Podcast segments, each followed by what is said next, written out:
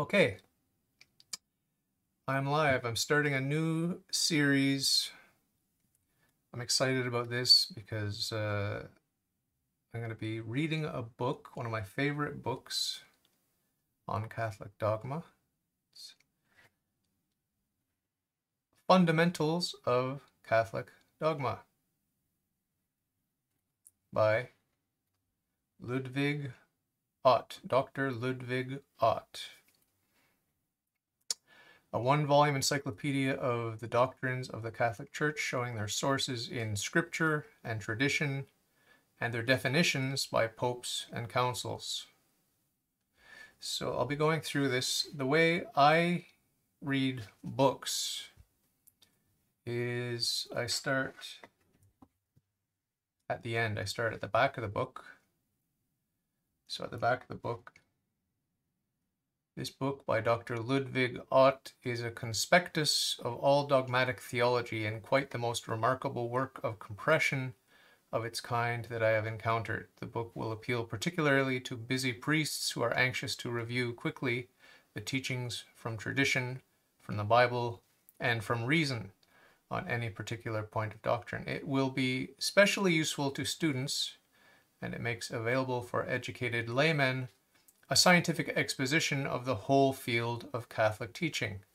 Finally, Doctor Ott's work will be invaluable for use as a textbook by those priests whose duty it is to present to students in a systematic way the teachings of the Catholic Church. This taken from the foreword by James Cannon Bastable, D D, Doctor of Divinity, I guess that is. This is a Tan book.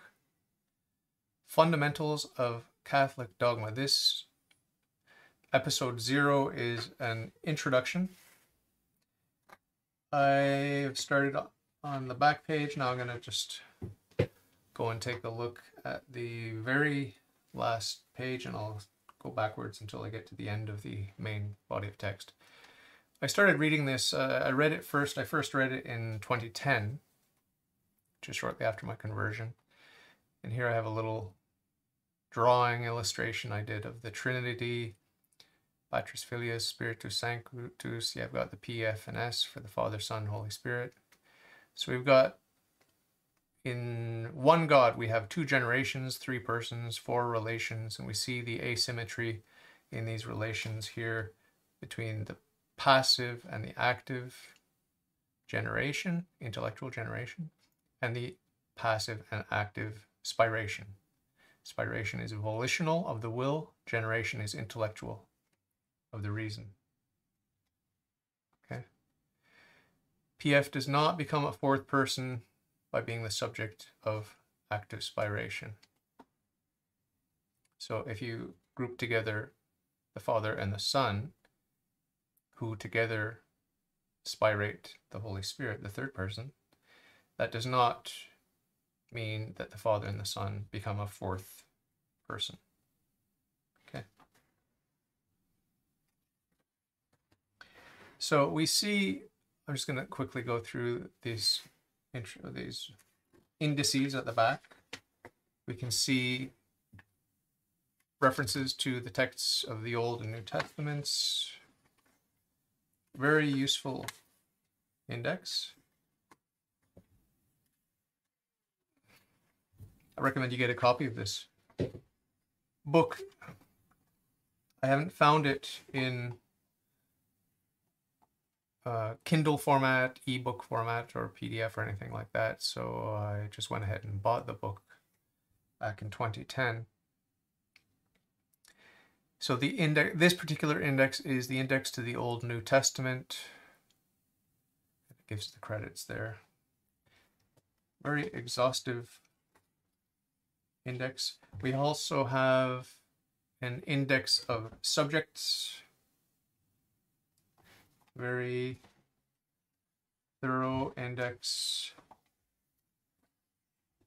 Okay, the index of subjects.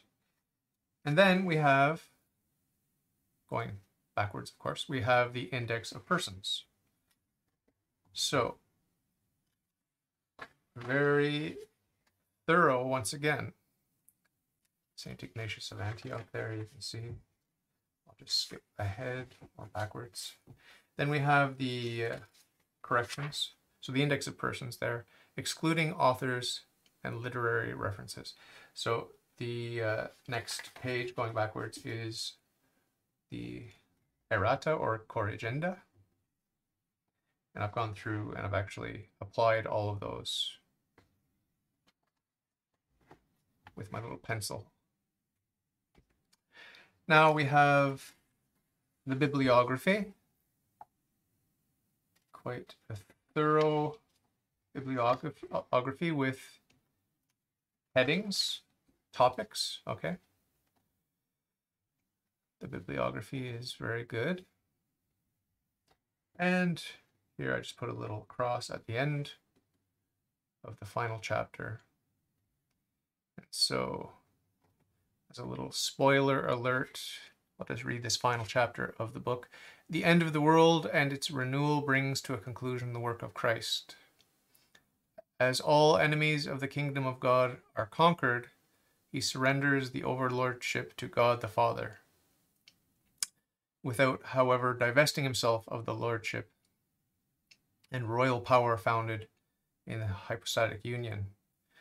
With the end of the world there begins the perfect lordship of God, which is the ultimate object of the whole creation and the final meaning of all human history. So, little spoiler alert, the spiritual battle is already determined, it's already won. God wins in the end.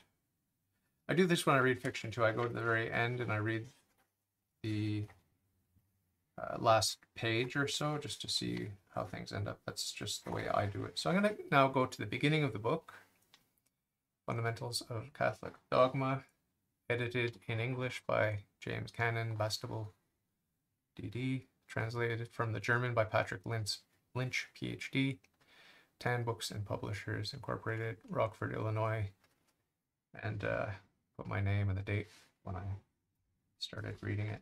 I also have a little note here, difficult concepts have an exclamation point. I don't know how many of those we'll discover as we go through, because it's been quite a while since I've gone through this book. This, this book was first published in English in May nineteen fifty-five by the Mercier Press, Limited. First published in German in nineteen fifty-two under the title Grundris der Katholischen Dogmatic by Verlag Herder, and uh, this is the fourth edition that I own, published in May nineteen sixty. Always good to see the Nihil Obstat and the Imprimatur. So we have, uh, for the Nihil Obstat, we have Jeremiah J O Sullivan. And for the Imprimatur, we have Bishop Cornelius. Sure what the Latin is there that follows his name. So these were granted on the seventh of October nineteen fifty-four. Printed and bound in the United States of America, Tan Books, et cetera. Now we see nineteen seventy-four.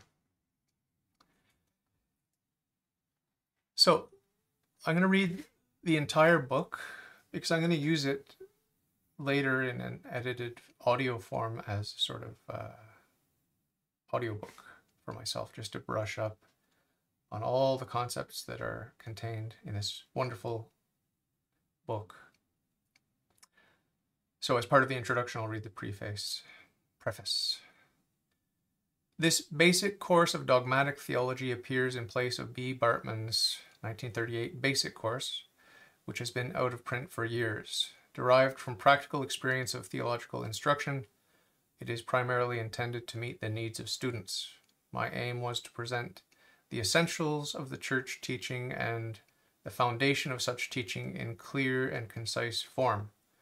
On didactic grounds, the matter was very extensively correlated.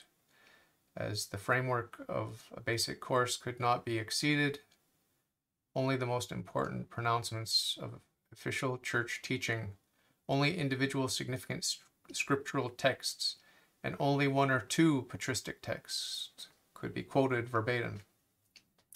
the history of the development of dogma has been kept within the minimum limits indispensable for the understanding of church doctrine.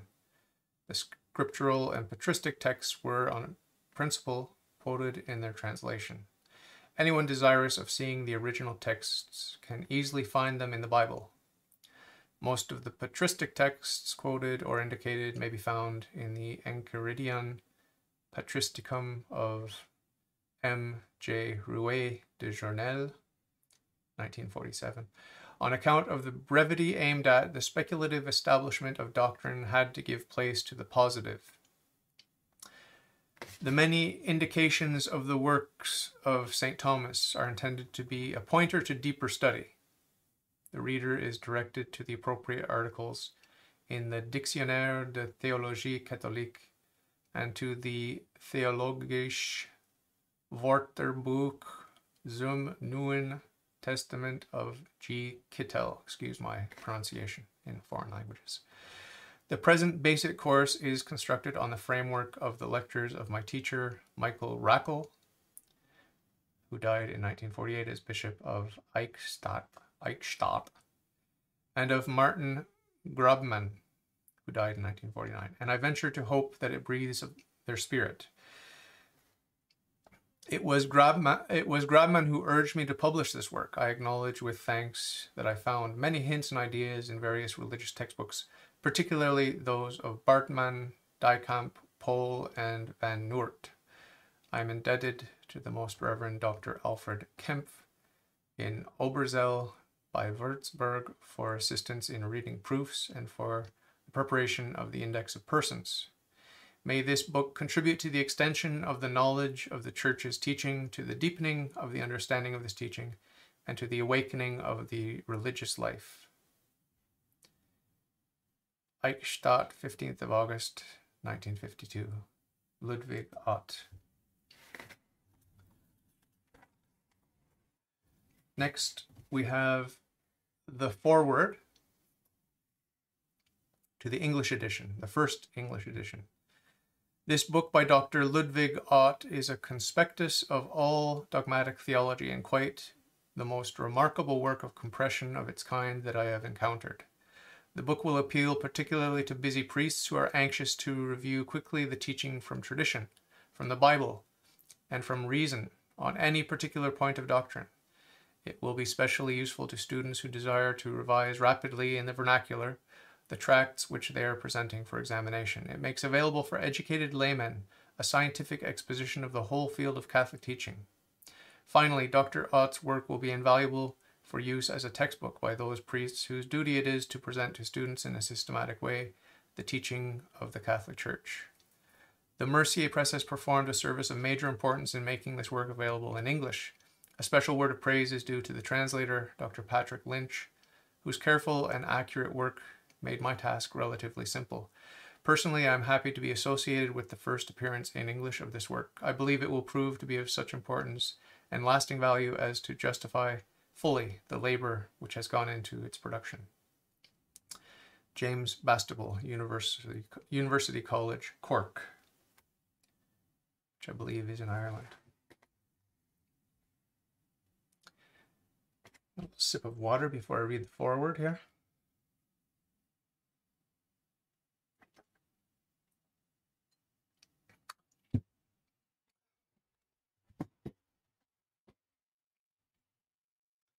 Forward to the second English edition.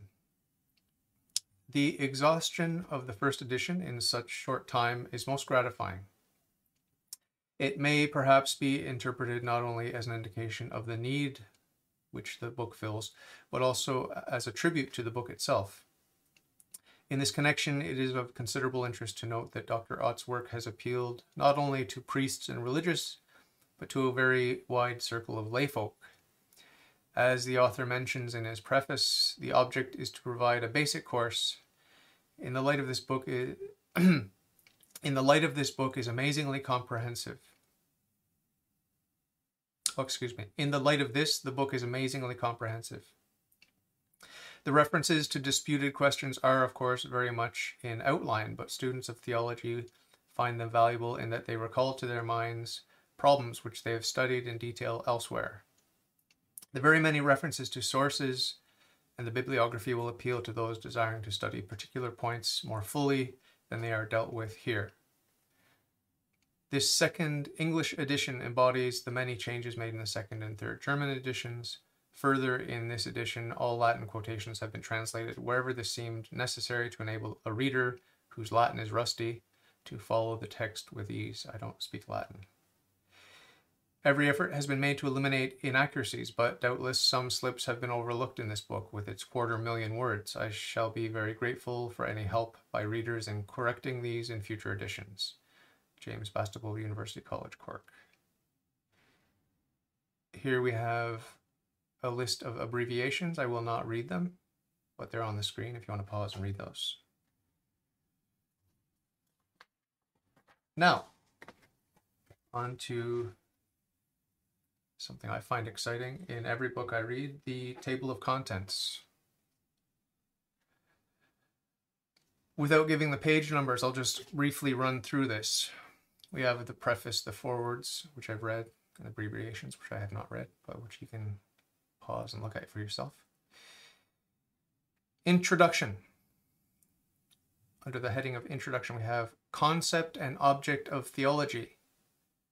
Theology as a science. Concept and method of dogmatic theology. Concept and classification of dogma. The developments of dogma. Catholic truths. Theological opinions. Theological grades of certainty. Theological censors. So much for the introduction. Then we have Book One, The Unity and Trinity of God. Part One, The Unity of God, His Existence and Nature. Section One, The Existence of God. Chapter One, The Natural Knowability of the Existence of God. The Possibility of the Natural Knowledge of God in the Light of Supernatural Revelation. The Possibility of a Proof of God's Existence. Errors regarding the natural knowability of God. I put a little arrow next to that. I must have found that interesting. Chapter two, the supernatural knowability of the existence of God. God's existence as an object of faith. Section two, the nature of God.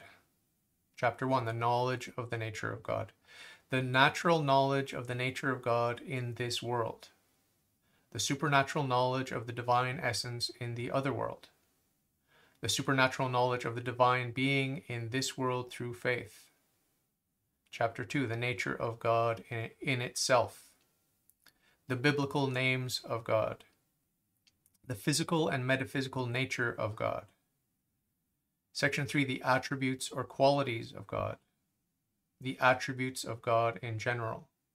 Chapter one, the attributes of the divine being, the absolute perfection of God, God's infinity, God's simplicity, God's unicity, God's truth, God's goodness, God's immutability, God's eternity, the immensity or immeasurability of God and his omnipresence. Chapter two, the attributes of the divine life. The divine knowledge or knowing, the perfection of divine knowledge, object and division of the divine knowing, the medium of the divine prescience of free actions of rational creatures, the divine knowing as origin of things, the divine willing, the perfection of the divine willing, the object of the divine volition, the physical properties of the divine will, the moral attributes of the divine will. Part two, the doctrine of the triune God. Section one, dogmatic formulation and positive foundation of the dogma of the Trinity. Chapter one, the anti-Trinitarian heresies and the doctrinal decisions of the Church. The heresies, the doctrinal decisions of the Church. Chapter two, proof of the existence of the Trinity from Scripture and tradition. Indications of the Trinity of God in the Old Testament. the Trinitarian formulae, the New Testament doctrine of God the Father, God the Son, the New Testament teaching concerning God the Holy Ghost, the New Testament doctrine of the numerical unity of the divine nature in the three persons, the testimony of tradition for the Trinity of God. Chapter three, Triple Personality of God, the Triple Personality of God.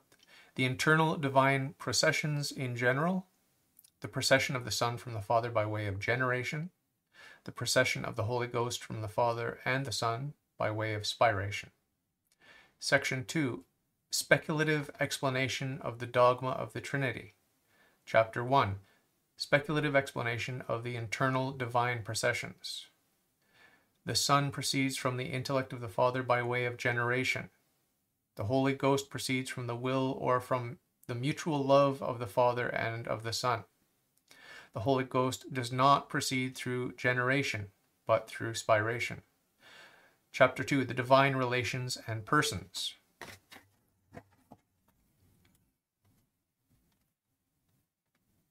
The divine relations, the divine persons, the divine personal properties and notions, the Trinitarian perichoresis, circum, circumcision, the unity of the divine operation ad extra, the appropriations, what I call condescension, the divine missions.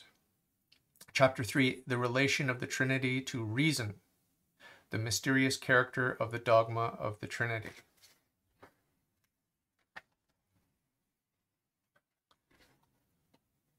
Continuing with the table of contents, Book two, God the Creator. Section one, the Divine Act of Creation. Chapter one, the beginning of the world or the creation of the world. The reality of the divine creation of the world. The divine world idea. Motive and purpose of the creation of the world. The Trinity and creation. Freedom of the divine act of creation. The temporal character of the world. Incommunicability of the creative power. Chapter two, the continuous preservation and governing of the world, the preservation of the world, the divine cooperation, the divine providence and government of the world. Section two, the divine work of creation.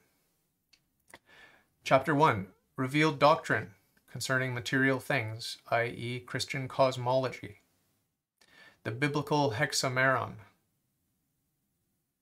hexahameron, six days of creation. The doctrine of evolution in the light of revelation. That will be interesting to look at. The doctrine of the revelation regarding man or Christian anthropology. The nature of man, the origin of the first human pair, and the unity of the human race. The essential constituent parts of human nature.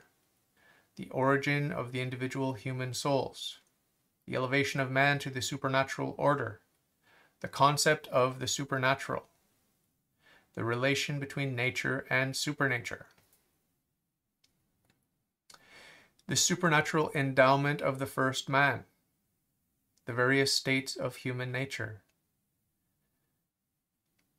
Three, man's lapse from the supernatural order. The personal sin of the first parents or original sin, the existence of original sin, the nature of original sin, the transmission of original sin, the consequences of original sin, the lot of children dying in original sin. Chapter three, revelation concerning the angels or Christian angelology, existence, origin, and number of the angels, the nature of the angels, the supernatural exaltation and probation of the angels, the fall through sin and the rejection of the bad angels, the efficacy of the good angels, the efficacy of the bad angels. Continuing with the table of contents, Book three, the Doctrine of God the Redeemer, Part one, the Doctrine of the Person of the Redeemer. Preliminary Examination. The historical existence of Jesus Christ. Section one, the two natures in Christ and the mode and manner of their unification. Chapter one, the true divinity of Christ. The Dogma of the True Divinity of Christ and Its Opponents, The Testimony of the Old Testament, The Testimony of the Synoptic Gospels, of the Gospel of Saint John, of the Pauline Epistles, The Testimony from the Tradition of the Church. Chapter two, Christ's True Humanity, The Reality of Christ's True Human Nature, Christ's Human Nature, The Integrity of Christ's Human Nature, The Adamite Origin of Christ's Human Nature. Chapter three, the unification of the two natures in Christ in the unity of the person.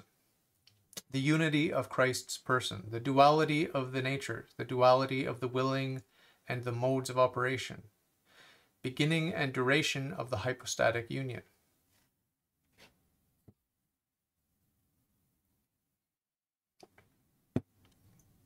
Chapter four, theological speculative discussion on the hypostatic union. The supernatural and mysterious character of the hypostatic union. Objections against the dogma of the hypostatic union. The relationship of the hypostatic union to the Trinity. Chapter five. Inferences from the hypostatic union. The natural sonship of God, of the man Jesus Christ. Christ's right to adoration. The adoration of the most sacred heart of Jesus. Communication of idioms, the Christological perichoresis. Section two, the attributes of Christ's human nature. Chapter one, the prerogatives of Christ's human nature, the prerogative of Christ in the domain of human knowledge, the immediate vision of God, the infused knowledge of Christ, Christ's acquired knowledge and the progress of his human knowledge. The excellences of Christ's human will or Christ's holiness, Christ's sinlessness and impeccability, Christ's sanctity and fullness of grace, the perfection of Christ's human power, Christ's power. Chapter two, the defects or the passibility of Christ's human nature, Christ's capacity for suffering. Part two, the doctrine of the work of the Redeemer. Chapter one, the redemption in general, the purpose of the incarnation, the controversy as to the conditioned or unconditioned predestination of the incarnation, concept and possibility of the redemption through Christ, necessity for and freedom of the redemption. Chapter two, the realization of the redemption through the three offices of Christ, the teaching office, Christ's teaching or prophetic, prophetical office.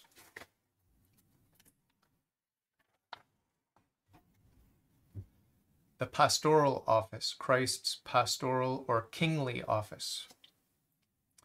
The priestly office, the reality of Christ's priestly office. The exercise of the sac sacerdotal office or Christ's sacrifice.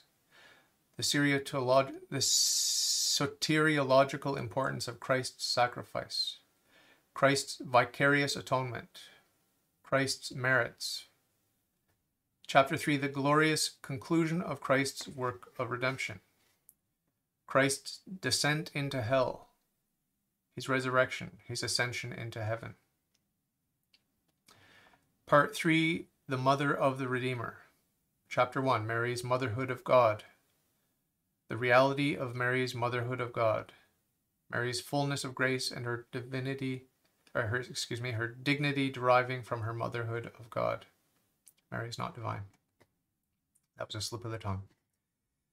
Chapter two, the privileges of the Mother of God, Mary's immaculate conception, Mary's freedom from evil concupiscence and from every personal sin, her perpetual virginity, the bodily assumption of Mary into heaven. Chapter three, Mary's cooperation in the work of redemption, the mediatorship of Mary, the veneration of Mary. Book four, the doctrine of God the Sanctifier. Part one, the doctrine of grace. Introduction of grace in general, the subjective redemption in general, the concept of grace, the classification of grace, the principal errors concerning grace. Section one, actual grace. Chapter one, the nature of actual grace, enlightening and strengthening grace, antecedent and consequent grace, controversy as to the nature of actual grace. Chapter two, the necessity of actual grace, the necessity of grace for the acts of this supernatural order, human nature's capacity to act without grace, and the limits of this capacity. Chapter three, the distribution of actual grace. God's freedom in the distribution of grace, or the gratuity of grace. The universality of grace. The mystery of predestination. The mystery of reprobation. Chapter four, the relation between grace and freedom. The church, the teaching of the church on grace and freedom as against heresy. Theological speculation on the re relationship between grace and freedom.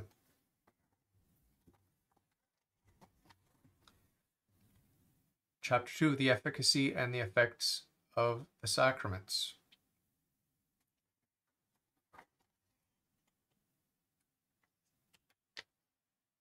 I jumped a page.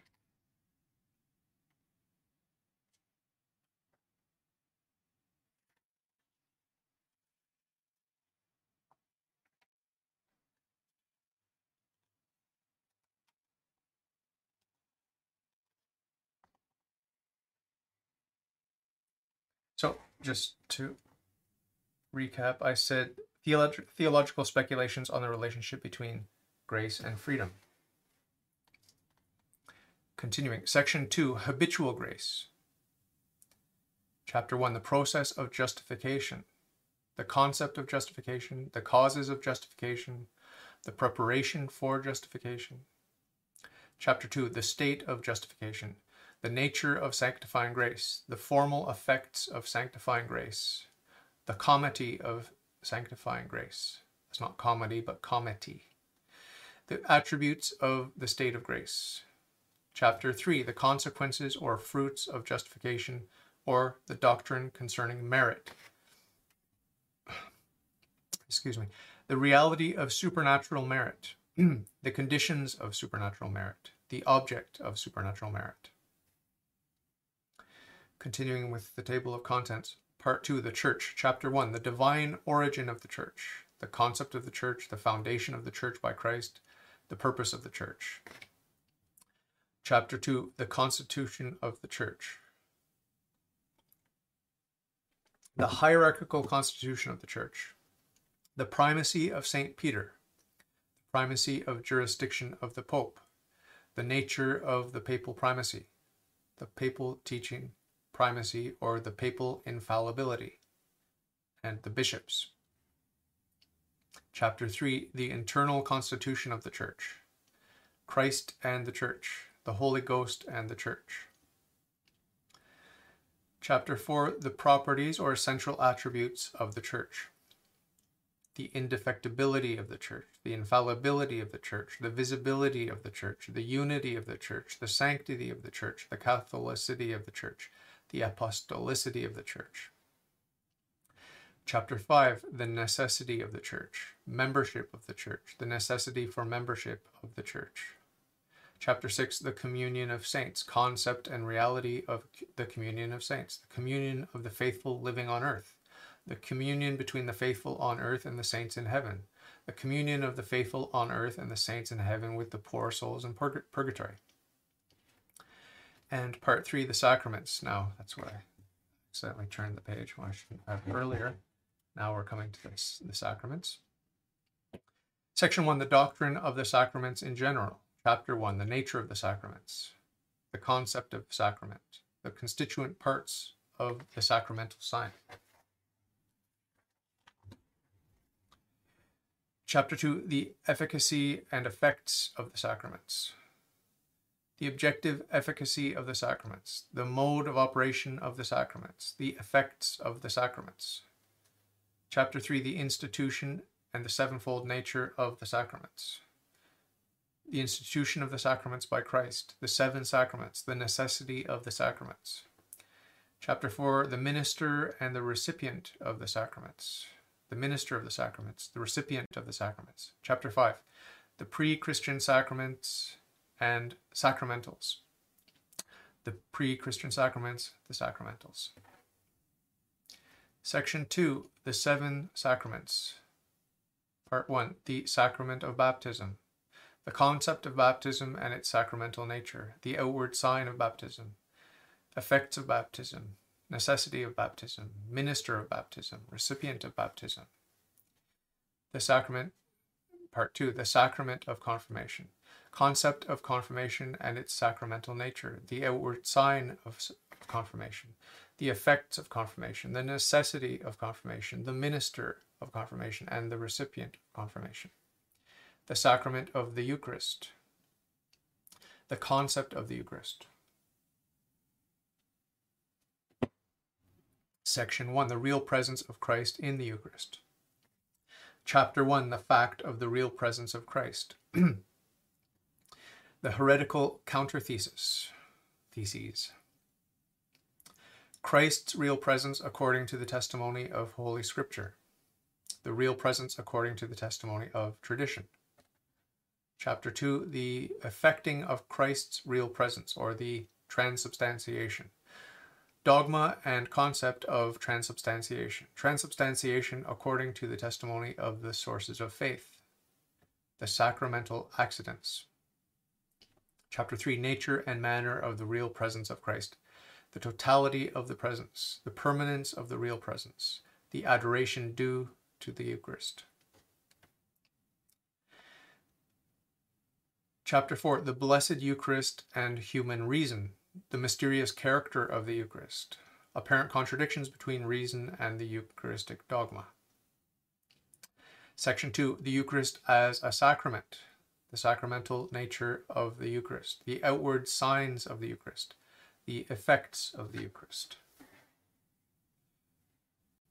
The necessity of the Eucharist. The minister of the Eucharist. The recipient of the Eucharist. Section three, the Eucharist as a sacrifice. Chapter one, the reality of the sacrifice of the Mass.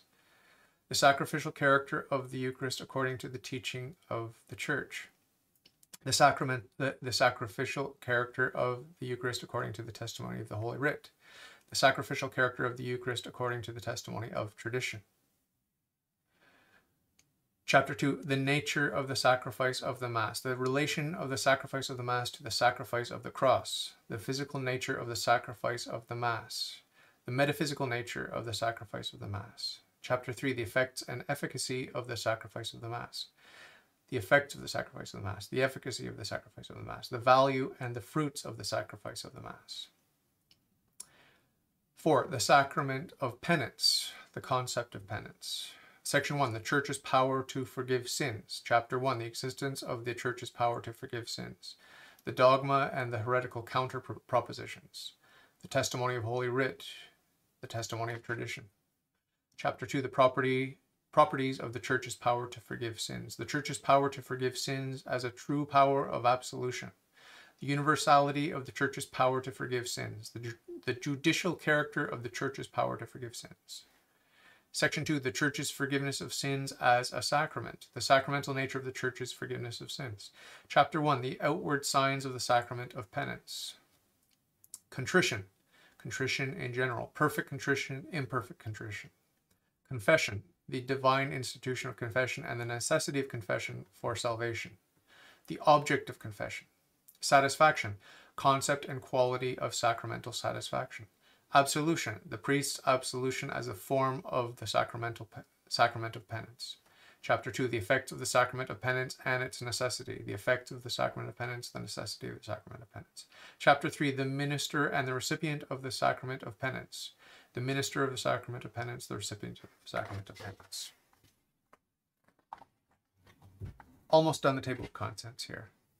I know it's it may seem dry to some, but I love seeing the bird's eye view, the overview of what we're going to get into here. Continuing with the table of contents. Now, what's happening? Did I miss something?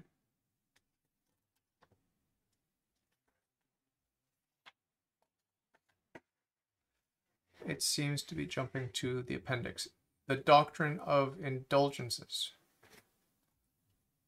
Okay, maybe there's an appendix for that last part that I read.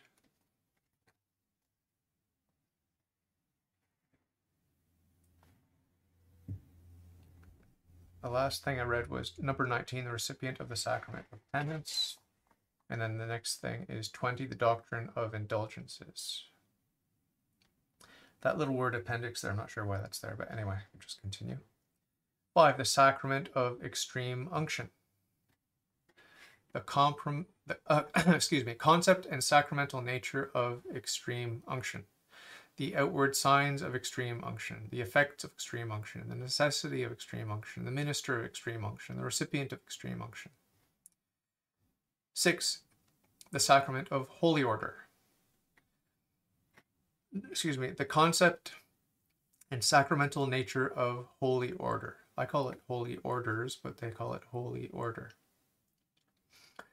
The individual grades of ordination, the outward sign of the sacrament of order, the effects of the sacrament of order, the dispenser of the sacrament of order, the receiver of the sacrament of order. seven. The sacrament of matrimony, concept, origin, and sacramental nature of matrimony, purpose and properties of matrimony, the outward sign of the sacrament of matrimony, the effects of the sacrament of matrimony, minister and recipient of the sacrament of matrimony, the church's power over matrimony. Book five, the doctrine of God, the consummator, the doctrine of the last things or of the consummation, eschatology. Chapter one, the eschatology of the individual human being, death, the particular judgment, heaven, hell, purgatory. Chapter two, the eschatology of the whole of humanity, the second coming of Christ, the resurrection of the dead, the general judgment, the end of the world. And then, of course, we have the bibliography, the index of persons, and the index of subjects, which I walked you through very briefly by way of introduction. Speaking of introductions, here is the introduction, the official introduction of the book, which I will read to you now.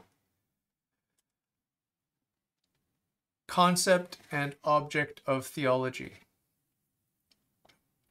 Concept. The word theology, according to its etymology, means teaching concerning God. Logos peri theou. De divinitate ratio sive sermo, Saint Augustine, so city of God. Thus, theology is the science of God. I'm going to leave it off here now. I've done forty-two minutes. I think this is a good place to start, actually, the next installment. So I will leave it there. Because if we look at this introduction section that I just started reading, it actually has a quite a lot of meat, meaty stuff. So I'd like to come back and do that as a separate video. So we'll leave it there for today. Thanks for watching. Thanks for listening. And uh, I might do part one a little bit later today, or I might do it uh, next weekend. We'll see how it goes. But uh, anyway, thanks for being there. Thanks for watching. Thanks for listening. Take care. We'll talk soon. God bless.